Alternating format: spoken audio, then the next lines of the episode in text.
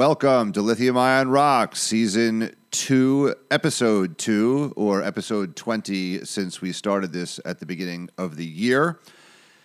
And summertime blues have turned into back to school, and we have a two-part episode that we will be launching simultaneously. We recorded one of the most influential, if not the most influential, voices in all of Lithium over the past 18 to 24 months.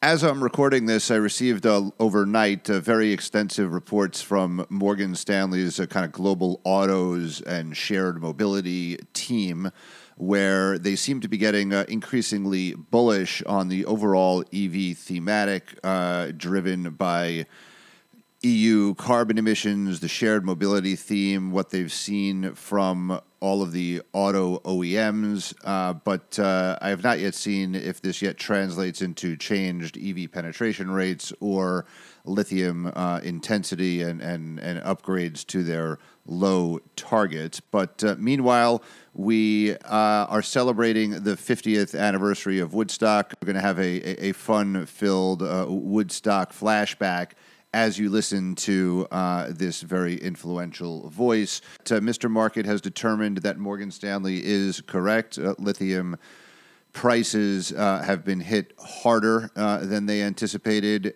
faster than they anticipated, and are acting very much like a commodity. I think it's important for all our listeners. It's not just Morgan Stanley, but recently Daniel Jimenez, ex-SQM, tweeted similar views about the short-term price of lithium being in the $7 to $10 range per kilo based on just an oversupply of lithium units in the system.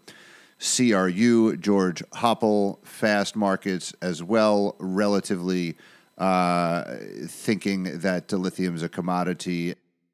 In subsequent podcasts, Rodney and I will talk about our views or what you're going to hear now we agree and may disagree with, and that's what makes a market. But we felt it very important to have and present a platform